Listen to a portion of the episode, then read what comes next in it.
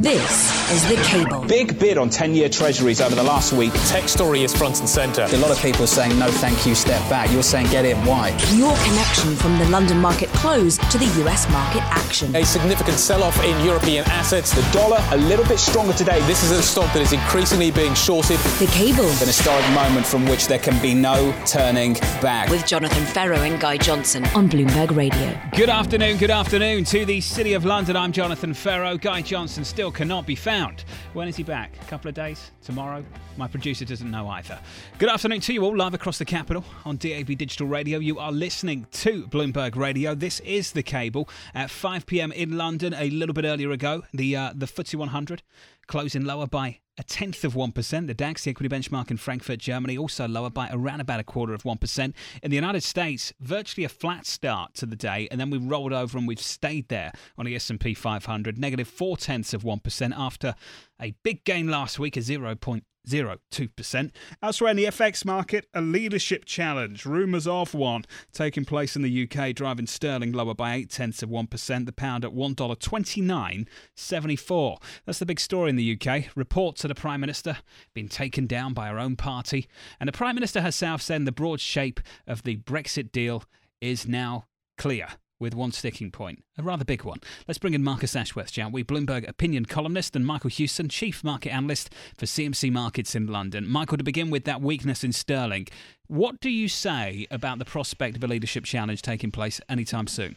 I still think it's unlikely. I don't think they have the numbers. I think the opposition is very fragmented between those in the on the ERG, the the, the ERG side rather. Hmm. That's the European Research Group, which is headed by Jacob Rees-Mogg and the Remainers who are unhappy with this so-called backstop option. Ultimately, it is just that. It's an option, and I don't think that they have the numbers. They need 48 votes from the 1922 committee to trigger a leadership election, and then they have to coalesce around a single candidate and gain 159 votes to vote for that candidate. Unfortunately, I don't think there is a consensus view on who any new leadership candidate should be. So, absent that, I think it's unlikely that we'll get a leadership challenge anytime soon. And it's not clear who would want the job either, Marcus. Exactly. Well, I think it's quite clear who wants the job, but um, the point is that whilst Michael's correct in, in, in that arithmetic, in the sense um, it doesn't always work like that, and uh, the current rules of the Tory party don't necessarily need to be obeyed in all circumstances. Um, but the key is, is that Steve Baker, who's the sort of organizer of the uh, European Research, the ERG, which is the sort of the Brexiteer group uh, in the Commons amongst Tory MPs, is uh, has withdrawn his amendments, which were sort of wrecking ball amendments um, regards to the sort of Northern Irish um, part of it. So that shows you that, uh, as Michael's saying, in essence, they're going to they've they've rattled the cages. They've they've set up a few flares, um, but Theresa May probably lives to fight another day. Now uh, the question is that is because she's backing away from extending, or, or, or definitely ruling in an extension to the extension, um, and for the moment is uh, is is being sort of quite straightforward. It is it is boiling down to just one thing, which is the Northern Ireland situation, which everyone seems uh, to think is uh, unsolvable. It isn't. It just needs to be separated out of um, the agreement, and then we have an agreement. The question is whether or not people will allow that to happen, and that really is in Ireland's uh, ball, uh, uh, court, pardon me, and, and I, I, think that's something which we may see as time go by. That uh, the EU, Northern Ireland, Southern Ireland, indeed the UK will all work together uh, to create an Irish solution that probably solved by the Irish themselves, and that's something which I think. Um, we, we should look to see happening, I think, over the next uh, month or two. So, Michael, Mark, Mark, why hasn't that happened? Well, politics, John. I saw a video last week of a session of the Irish Dáil whereby Jean Claude Juncker gave the Irish Parliament an absolute guarantee that in the absence of an agreement with the UK government, there would be no borders set up um, within the island of Ireland. And that um, that assertion and that guarantee was given and confirmed by Leo Varadkar, the Irish Taoiseach as well. Um, look on orderorder.com. It's it's quite clear that there is no um, there's no willingness whatsoever to put up a border in the absence of any agreement. So I think to a certain extent, an awful lot of this spat, shall we say, is confected for political purposes to try and make it as difficult as possible for the UK to leave the European Union. I could be wrong. And they've done a very good job of that, haven't they, Marcus? Fabulous. I have to say that, you know, all the way through the EU has played us the blinder by um, Varadkar making this uh, the issue and the EU backing 100%. It's been it's been very skillful, and you have to admire uh, the European Union for this. But like in any game of poker, you can't win hands down and expect them to keep on coming back with uh, with their, with their money. So um, there will be a deal at some point. Uh, the EU has got the better of this one so far, but you can't humiliate the other side to to such a level and I think that's why at some point there will be a deal for everyone's benefit, which won't be great for the UK, but it never was going to be. Um, but it has to be uh, sufficiently politically uh, clear that leaving the European Union is a penalty, um, and that um, at the same stage that uh, that the European Union isn't isn't making it so. Uh, heavy a penalty that it, that, that they are, are are essentially making it worse themselves as well. Do you think the divorce bill comes up again Marcus, if this doesn't get solved quick enough? Uh, the divorce bill is not going away, uh, and the point is, is that uh, very correctly, I think um, the Treasury uh, have pointed out that there, there, are several sets of it, which is un- unescapable, and, and, it has to be paid, and that I think people ought to understand. Nonetheless, uh, there are two other moving parts. One is if we do extend to extend, how much we pay then, uh, because it will go into a different, whole different seven-year EU budget process and technically, therefore, we will not have the rebate. Um, that's something I'm sure can be ironed out. Um, and then, indeed, you know, whether or not if there were to be the horrific thing of no deal, which I really don't think, I've never thought it's going to happen. I think there will be a deal. It's just we have to move around the Irish situation and make it into a separate, uh, different element of it. That um, if there were to be the worst case scenario, no deal comes through, um, which I really don't think anyone wants, by the way. Um, that you know that there might be a, a, some num- some amount taken away from the 39 billion or whatever it may be.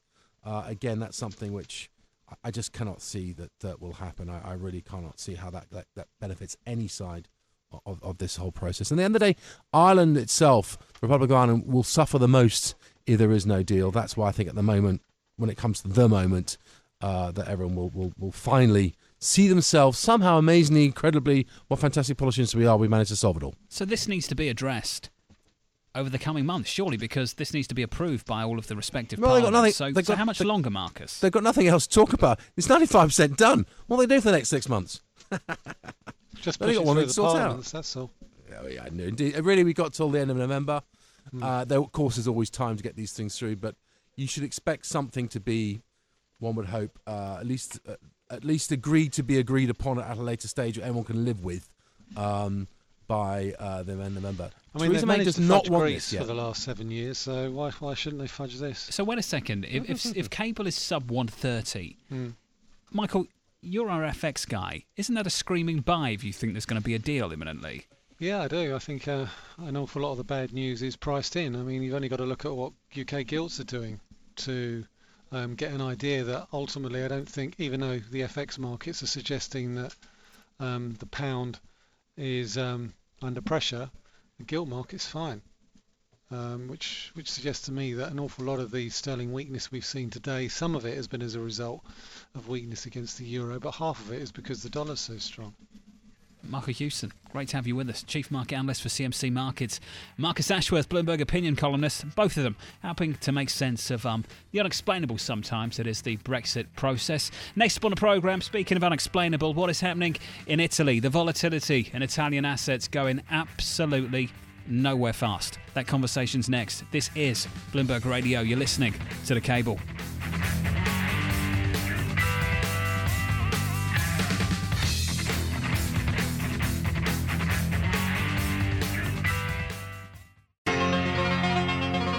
This is The Cable with Jonathan Ferro and Guy Johnson on Bloomberg Radio.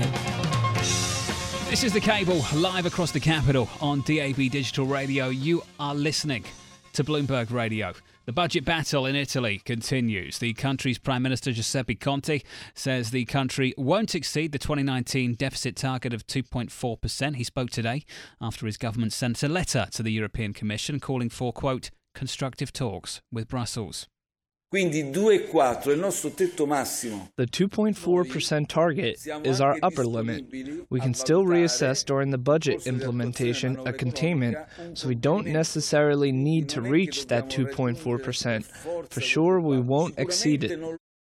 Joining me to discuss is Marcus Ashworth, Bloomberg opinion columnist, who's written a lot about what's happening in the Italian bond market over the last couple of months. Michael Hewson, chief market analyst for CMC Markets in London. Marcus, the swings in BTPs, not even the level, just the intraday swing that I'm seeing at the moment, is remarkable. What is going on in one of the biggest bond markets on the planet? Uh, the number of things. I think uh, Moody's just backed away from uh, from doing anything. In fact, I think what they said regarding the pension uh, changes, they think it's going to be uh, just one year. Ho ho ho! Good luck with that.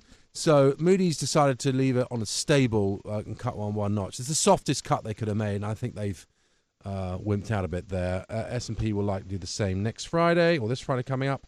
However, I think there's been quite a bit of um, risk off, particularly from Japanese investors, and a lot of, uh, which has precipitated people taking off a lot of uh, cross uh, European spreads, particularly against Spain, possibly Portugal and one or two others, um, which is resulting in a bit of shuffling of deck, which which caused Italy to race back in. So there's a bit more than just the news of Moody's not cutting uh, that much, and equally at the same time, Moscovici, the European Budget Commissioner, and probably the most important person facially wise on this, um, saying that he was going to leave the uh, European politicians to sort of themselves. That's a very key expression. It shows that they don't really want to get involved in the middle of um, uh, of a big a big fight with the Italian politicians. Uh, combine that with um, what has been said today by um, the Italian government pushing back and saying they're sticking with their plans, but playing nicely at least in, in the analysis of it all that they that they wanted. They come up with some wonderful lines that they're going to. It's a ceiling, the 2.4. That of course, if growth is better, which is absolutely no chance going to be, seeing as their forecast is 1.5 GDP growth next year. I suppose everyone else is on one percent. But just saying a miraculous world it is, then of course they'll they will spend less. Look, the reality is is that growth will not be one and a half percent. It will be one percent or something like that, which means that that 2.4 uh, budget deficit to GDP number will be not a ceiling but a floor, uh, and it'll get much closer to three percent. However, that is in the future. That's that's going forward. We don't. These, these are all estimates, uh, and everyone's just going to have to extend, pretend, can down the road, whatever expression you want to use. Um, but the reality is that the, the European Commission will have to bounce this back. They'll do that probably as soon as tomorrow, certainly by uh, this time next week.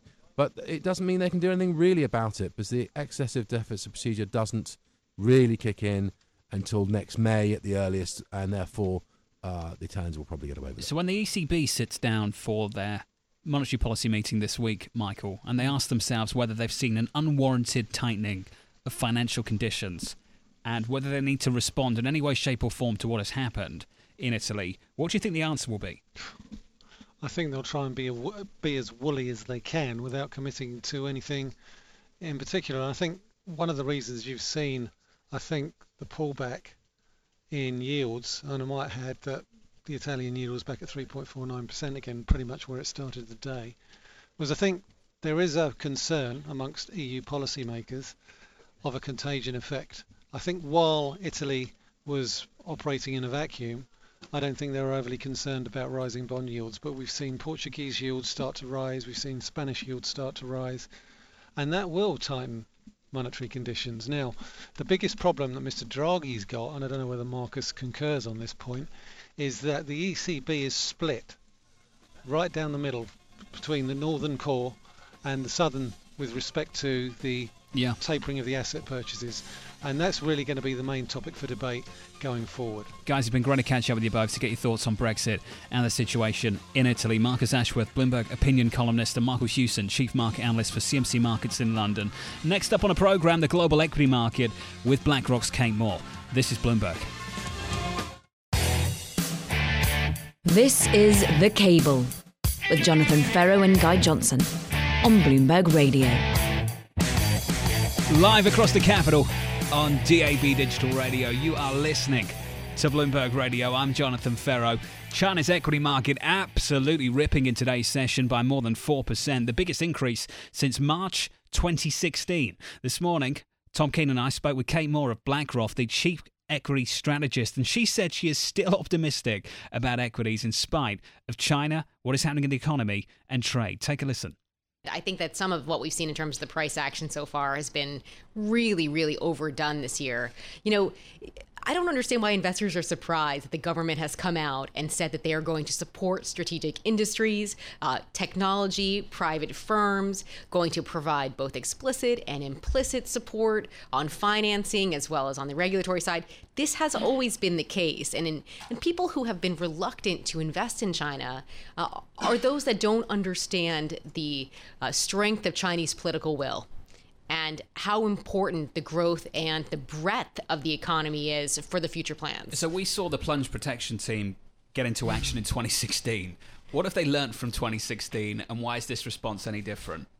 So I think what's happened in 2018 is a little bit different uh, in that um, the government has put a series of policies and new regulations in place that, you know, while hurting earnings maybe a little bit in the near term, especially around some of the key sectors in China, actually really lay the groundwork for more sustained and better growth in the future. This isn't just about supporting stocks right now. This is about creating the right framework and the long-term support uh, from the you know the policy side that will allow the kind of growth and development that they need to achieve their big technology goals.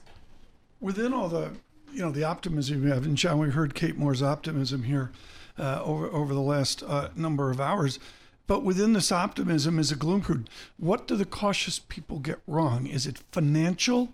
Is it mood? Is it the size of the bet one way or another? What is it?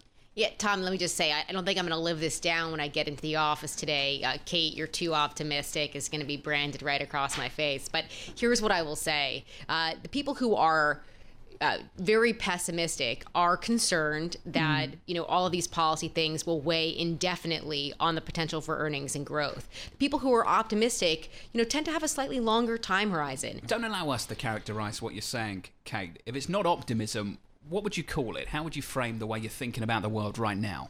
I'd say I have the ability to look through some of the near-term noise, volatility uh, and some challenges and some headwinds to Chinese sectors and to Chinese growth expectations is very likely in the near term. And I'm gonna, if I'm going to be totally honest with you, I can't necessarily identify a catalyst that's going to lead China to rip and outperform the rest of the market in the fourth quarter.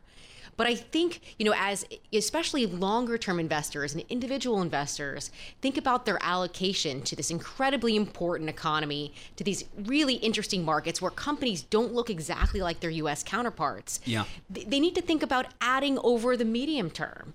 And, you know, this is what you hear me say, which is to try and reverse the negative, uh, I think, the, the, or take away the cloud that's been hanging over a lot of people's um, recent experience in emerging markets and say there are some very, very strong growth stories. So, big week for tech earnings in the United States this Huge, week. The yeah. divergence, though, in 2018 between Chinese tech and US tech has been absolutely massive. Yeah. Are, are you saying that you would buy the Chinese side of the story and look for some convergence here? It's really convenient to say that U.S. company, U.S. tech, and Chinese tech are kind of similar sides of the same idea. But the composition of these companies, uh, their demand, their content, the regulatory environment are all totally different.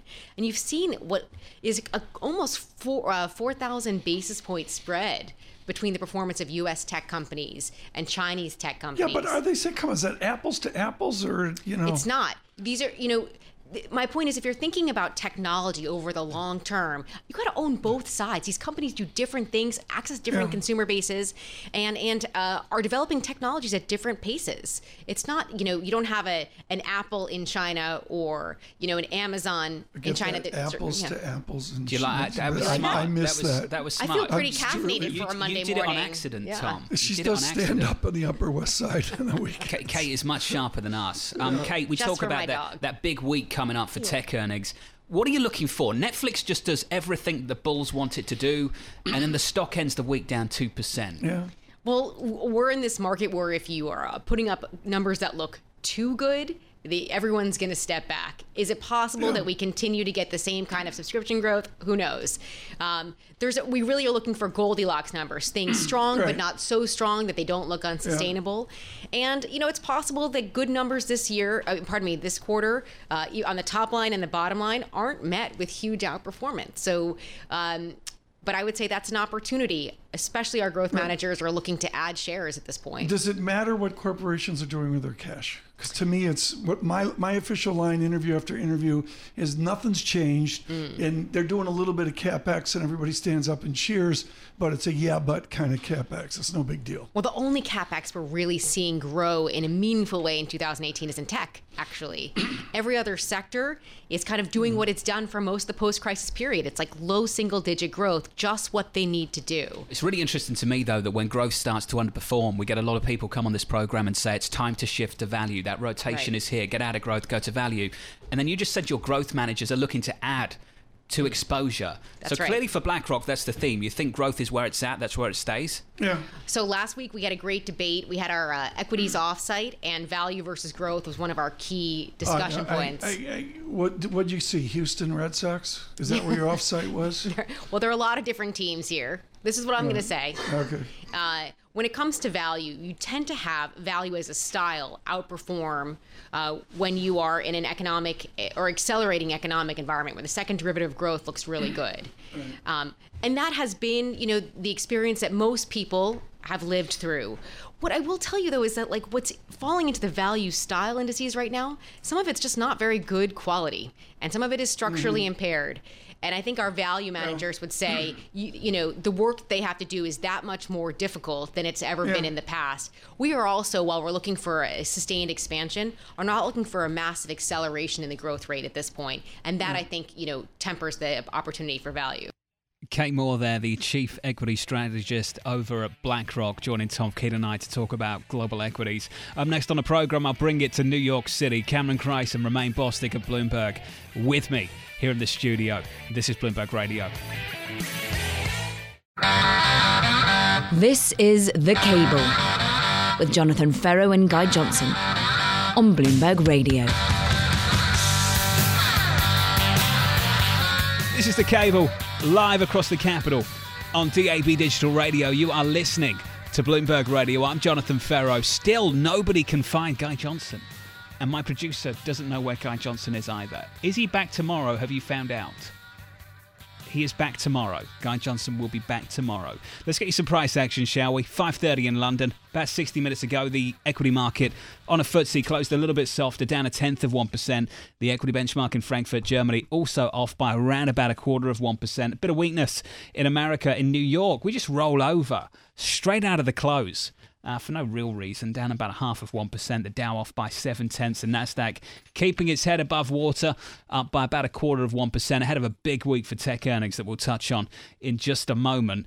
That's the equity market action. In the FX market, rumours and reports of a possible leadership challenge once again in the UK. They seem to be going absolutely nowhere. Weighing on the uh, the pound, cable sub 130, the pound against the US dollar 129.67, down by eight tenths of one percent. So a little bit of weakness for sterling there in the bond market. Let me get you up to speed on what's happening in treasuries, your global benchmark. Treasuries shaping up as follows today. Well behaved. Yields basically unchanged. 3.186% on a US 10 year. On a two year note, 290. 290 is your yield today on a US two year treasury. Pleased to say that Popping by the studio in New York is uh, Cameron Crise of Bloomberg and Bloomberg's very own Romaine Bostick as well. And we have to check in, Cameron, on our um, dear team, the uh, the club of the cable, which is East London's finest.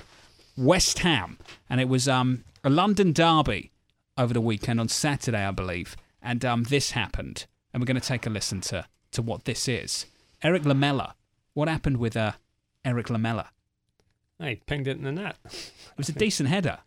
Yeah, um, yeah, just Sanchez now for Trippier. here we go. Sissoko's gone for the Just return. giving you the build up. Thank you, thank you for that. It's all right. Feel the anticipation, even though you know what's coming. Wonderfully worked by Spurs. Some happy Spurs fans. Some happy Spurs fans. Hey, at least we have our own lousy stadium. That is true. Are they going to have their own lousy stadium? Apparently soon? not. What's happening with that? Uh, I think it's in it's in limbo. Really? It's in limbo. Yeah. Somebody I don't know if you saw. Someone tweeted the two of us. Must be a listener of the cable. Yeah. Tweeted the two of us over the weekend after this grisly defeat. Uh, a Daily Mash article that Spurs are going to play their next season online.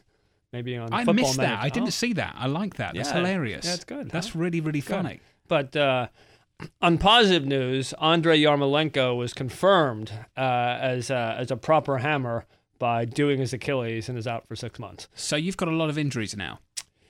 We funny funny how when they win it's we and then when no, they it's, lose it's we it's when you, when, right? when West Ham beats Manchester United, it's we. when they lose to Spurs, it's you. You know how this works. It's like Yeah. being Scottish in um in the UK in sports. If you're Scottish, you're British when you're winning. yeah, and you are Mur- Scottish Andy when you're yeah, losing. when Andy Murray is just a, a, a yeah a Marty Git, he's Scottish. Yeah, when that he is wins, when he always wins Wimbledon, that is always the British. same. He yeah. is very much British when he has a gold medal around his neck. Yeah. and um, he's very much Scottish when he doesn't. Although funny, yeah, Chris Hoy was always British, Yeah, he was. Yeah, he was. You're but right. I guess he always won. Yeah, I th- I and think also that's true as he's, well. He's he's quite well built, so you wouldn't want to. no, you wouldn't. You wouldn't get on the wrong side. Just No. consistency. Consistency works there. Romaine great to see you. We won't talk West Ham. This equity market. What is there to say about this equity market right now? Volatility just back in a big way. Uh, lack of conviction. Of I think valuations also are uh, not necessarily high, but I think higher than than what some people think uh, is necess- is necessary at this stage. And uh, you know, it, it's just kind of that fear that we are at the end of some cycle, whether you believe that or not. I mean, whether it's a market cycle, whether it's an economic cycle, or the corporate cycle, and and a lot of people just don't want to get caught with their pants down. It seems to me there is this sort of confirmation bias out there. I, I start with my bias, which is incredibly negative, and then I cherry pick Yeah. the negative aspects of the earnings season. The Yeah. earnings themselves have been great. The concerns are now on the top line. Yeah, the concerns are there, and and you know the earnings are are good by I think the traditional metrics for the past you know eight or nine years of this cycle. The problem is is that people are now sort of guarding against what they think could be, uh, if not an economic recession, at least a, a significant slowdown in the economy. And when they look at margins, when they look at some of the trajectory of growth going forward, uh, th- they're just not as confident. But uh, it's funny you, you use the word kind of this this self fulfilling prophecy. There is a market psychology at play here um, that I think isn't going to sort of snap itself unless you get, uh, I think, just a barrage of companies that exceed expectations by such a high degree. Uh, until then, I think the pessimism is going to remain. Cameron? Well, it's pretty clear that the market is pricing a significant economic slowdown. The defensive sectors have outperformed the cyclicals by quite a substantial amount over the last, say, couple of months. Um, so, uh, at some point, maybe in the next three months or so, we'll get to a, a point where kind of the rubber meets the road, and either we see evidence of the slowdown show up in the macro data, or we don't. And if we don't, then we'll probably see quite an abrupt snapback in in the stock market. I would think, uh, or at least in terms of the in terms of the sectors. What about the sectors right now that are taking the most pain? I mean, are we talking about housing? Are we're talking about autos? Is that what you're referencing? Yeah, I? I think there's consumer discretionary. I mean, the, the classic shorthand is looking at consumer discre- discretionary versus consumer staples. Yeah. So all of the big ticket, interest sensitive things have been mullered. Uh, housing and autos being being uh, notable in in that regard. Industrials, materials also haven't looked particularly clever either. And again, those are those are pro cyclical. Um, pro-cyclical industries. Now, what's really interesting is you think of tech as being this super risky uh, cyclical industry, but it's really it's really not. Uh, at, at least the, the historical correlation of the performance of the technology sector vis-a-vis economic growth isn't actually really that strong. Um, so you could almost argue that gr- that tech is, in some sense, a secular industry Yeah. rather than a rather than a cyclical industry. Now, that this having been said, when the yield curve inverts and then starts to re-steepen, normally tech gets But that's, but that's because been the argument. everything. That's been the argument to buy tech anyway, Cameron. The secular growth stories of some of these massive yeah, companies. and I think maybe part of the issue here of what's driving this is that the secular arguments in, in in favor of tech are maybe morphing a little bit to this sort of uh, existential threat to the business model. And we've talked about this before: the existential threat to Facebook's Yeah. sort of all-intrusive business model, or if this this ch- chip hack story is right, and there's obviously a lot of debate about that, whether it's right or not, what does that say about the whole practice of offshoring production to cheap uh, manufacturing locations. Right, but and you have a lot of the valuations though too. I mean, a lot of the growth, I should say, has already been sort of priced into a lot of these stocks. So, I mean, when you look at even the companies that aren't necessarily dealing with some of these uh, external issues, you know, like Amazon, like Microsoft, which still have pretty healthy businesses, but the growth story's sort of been priced in. So, what exactly are you? buying if you're not already in it right now what exactly are you jumping so, on so oh, sorry, can I, can I, sure but, you've got 50 seconds yeah but amazon's been ludicrously expensive f- for years so what's changed? You know, what's changed now? Who rang the bell that said now? Now is when the 100 p on Amazon matters when it didn't matter six months ago. Well, or, I was going to to ask ago. the same question, sort of relative to to Netflix. Netflix did everything last week right. that the Bulls wanted Netflix to do. Then Netflix closed on a week down two percent, and Netflix actually underperforming the Nasdaq 100. So what is going on? I mean, I, I, I hate to use, given that I wrote a sort of a derisory column about this today, but you know, to some extent, maybe it's just positioning. You Yeah. know, people have been overweight this stuff, and it is, you know, maybe it's a wily coyote moment for the Fang stuff where, you know, you just have to get out. Cameron Crise, Romaine Bostick, sticking with me. We'll talk Netflix next. This is Bloomberg. This is The Cable with Jonathan Ferro and Guy Johnson on Bloomberg Radio. This is The Cable, live across the capital on DAB Digital Radio. This is Bloomberg Radio. We talked before the commercial break about Netflix and the equity. Let's talk about the debt now. A return to the junk bond market from Netflix, the world's largest online TV network, selling $2 billion in euros and dollars of uh, debt. Last week, Netflix said it expects to spend about 3 billion this year on original series and movies, and no doubt that money is to finance some of the programming. Cameron Crise with me, Romaine Bostick as well, Bloomberg's very own. And Cameron, what we've learned from the Uber offering at least is the credit market's wide open for companies that burn through cash. Yeah, uh, good luck, Godspeed, if you're buying this stuff. Is that how you Uh, feel about this? I, I really do. Um, I think we're now at the point where the cycle is mature enough that the credit cycle should be turning, um, and that we should see, if you will, a sort of a secular widening of spreads from the super low, super tight levels that we've had before. And you know, come the revolution, uh, is Tesla going to be able to, to repay all of its debt? Is Uber going to be able to repay all of its debt? I mean, t- Uber, as far as I can make out, do they have any plan to quit selling a dollar for 95 cents? Which is, I mean, which is really their business model. Um, how does that generate the sort of revenues that you need to, to repay this debt? Yeah, you know, I'm actually going to defend Netflix here. I was I was sort of uh, pessimistic about this when when uh, I mean we knew this debt sale was coming, but when you compare them to their competitors, and their competitors now are you know the traditional media companies and not really the tech companies. Uh, I mean their debt load really isn't that bad. I mean it's half of what Disney's debt load is. The maturities on their you know bonds are twice what Disney's are. It's the Their same- argument is they have a big equity cushion as well. they have a big equity cushion, and there are a lot of folks that think that you know Netflix isn't competing against Amazon anymore. They're competing against Disney. They're competing against Fox.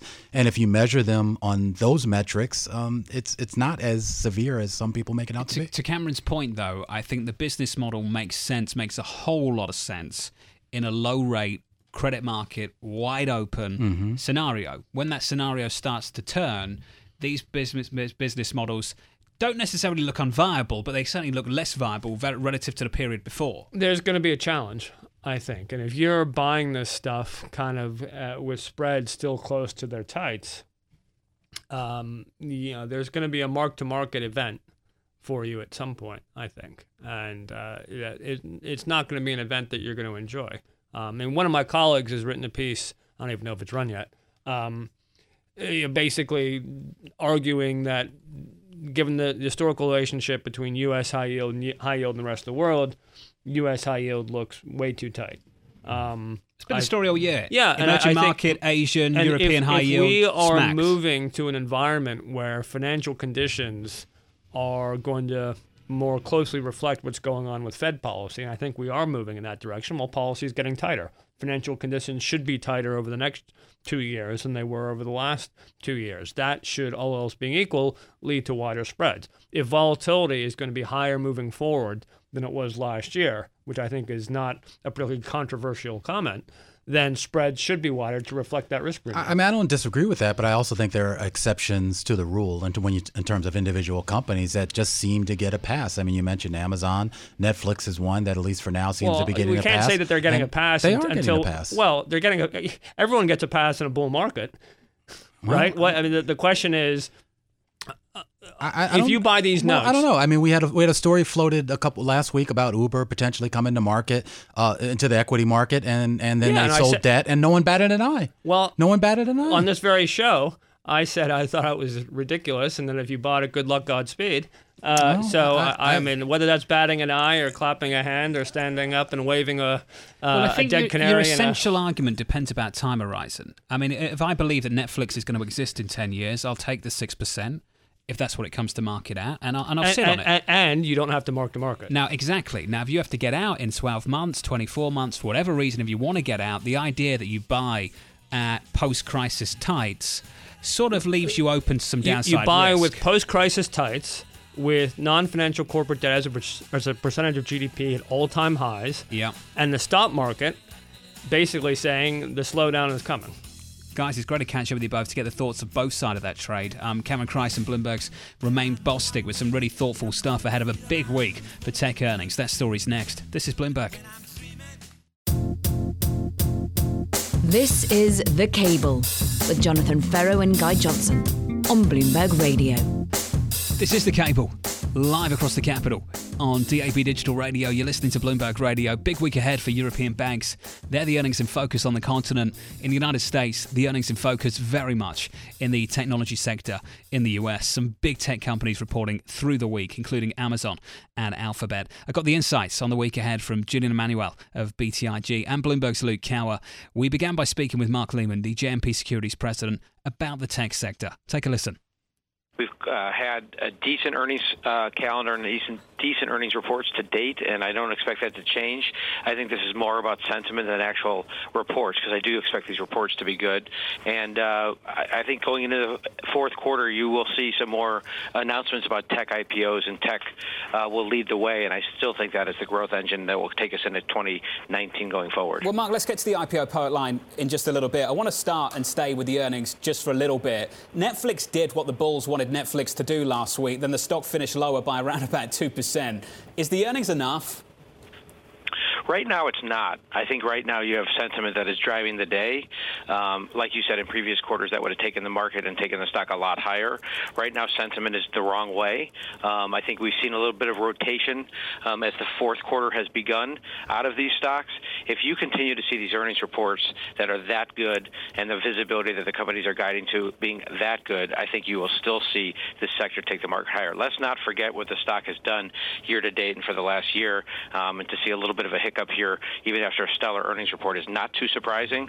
Let's watch as third quarter reports come uh, again this week with Amazon and others, and we'll see what goes on. But right now, I think sentiment has definitely turned obviously negative. Julian?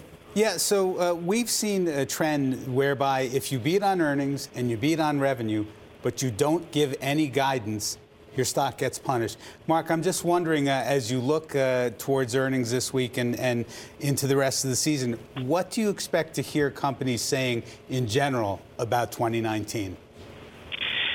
You know, I, there's been muted guidance, I think, by companies, companies because I think they've purposely been cautious, given what's going on on the trade, given what's going on politically, and given what's going on in Congress. These companies have all been afflicted by a uh, specter of more regulation, and I think there's no sense that they can have um, upside if they give very rosy guidance. I think they're very much in a wait-and-see mode. You see, Facebook obviously is much more concerned about security and is investing deeper and deeper into that. I think companies are very tempered in their guidance. I think they're going to let the results speak for themselves. And I, again, I think as we go into next year, we see what happens with the election. More and more of that visibility will come shine through, and I think the stocks will go higher after that. So, Mark, going into next year, let's get to that IPO pipeline. When we hear that some banks are pushing for the likes of Uber to go public, there's a narrative that quickly builds that the window is open for now, that the window closes at the end of next year. Your thoughts on how important the pipeline is at the moment, how strong it is, and whether you see it lasting beyond 19, and whether you can predict that at all? Well, it's hard to predict, obviously, and windows open and windows close very rapidly. Right now, the market has been very, very receptive to IPOs. Even last week, with all the volatility, we had seven deals pricing, raising over a billion dollars. Clearly, the buyers have a better chance to get pricing that they desire as opposed to weeks and months past that have been much better. Um, right now, it's priced for the buyers. Uh, going into 19, I do think you're going to see these highly visible companies like you described with Uber and, go, and others go public, access the markets, and give um, credence that the IPO market will stay open, and I think 19 will be a very good one.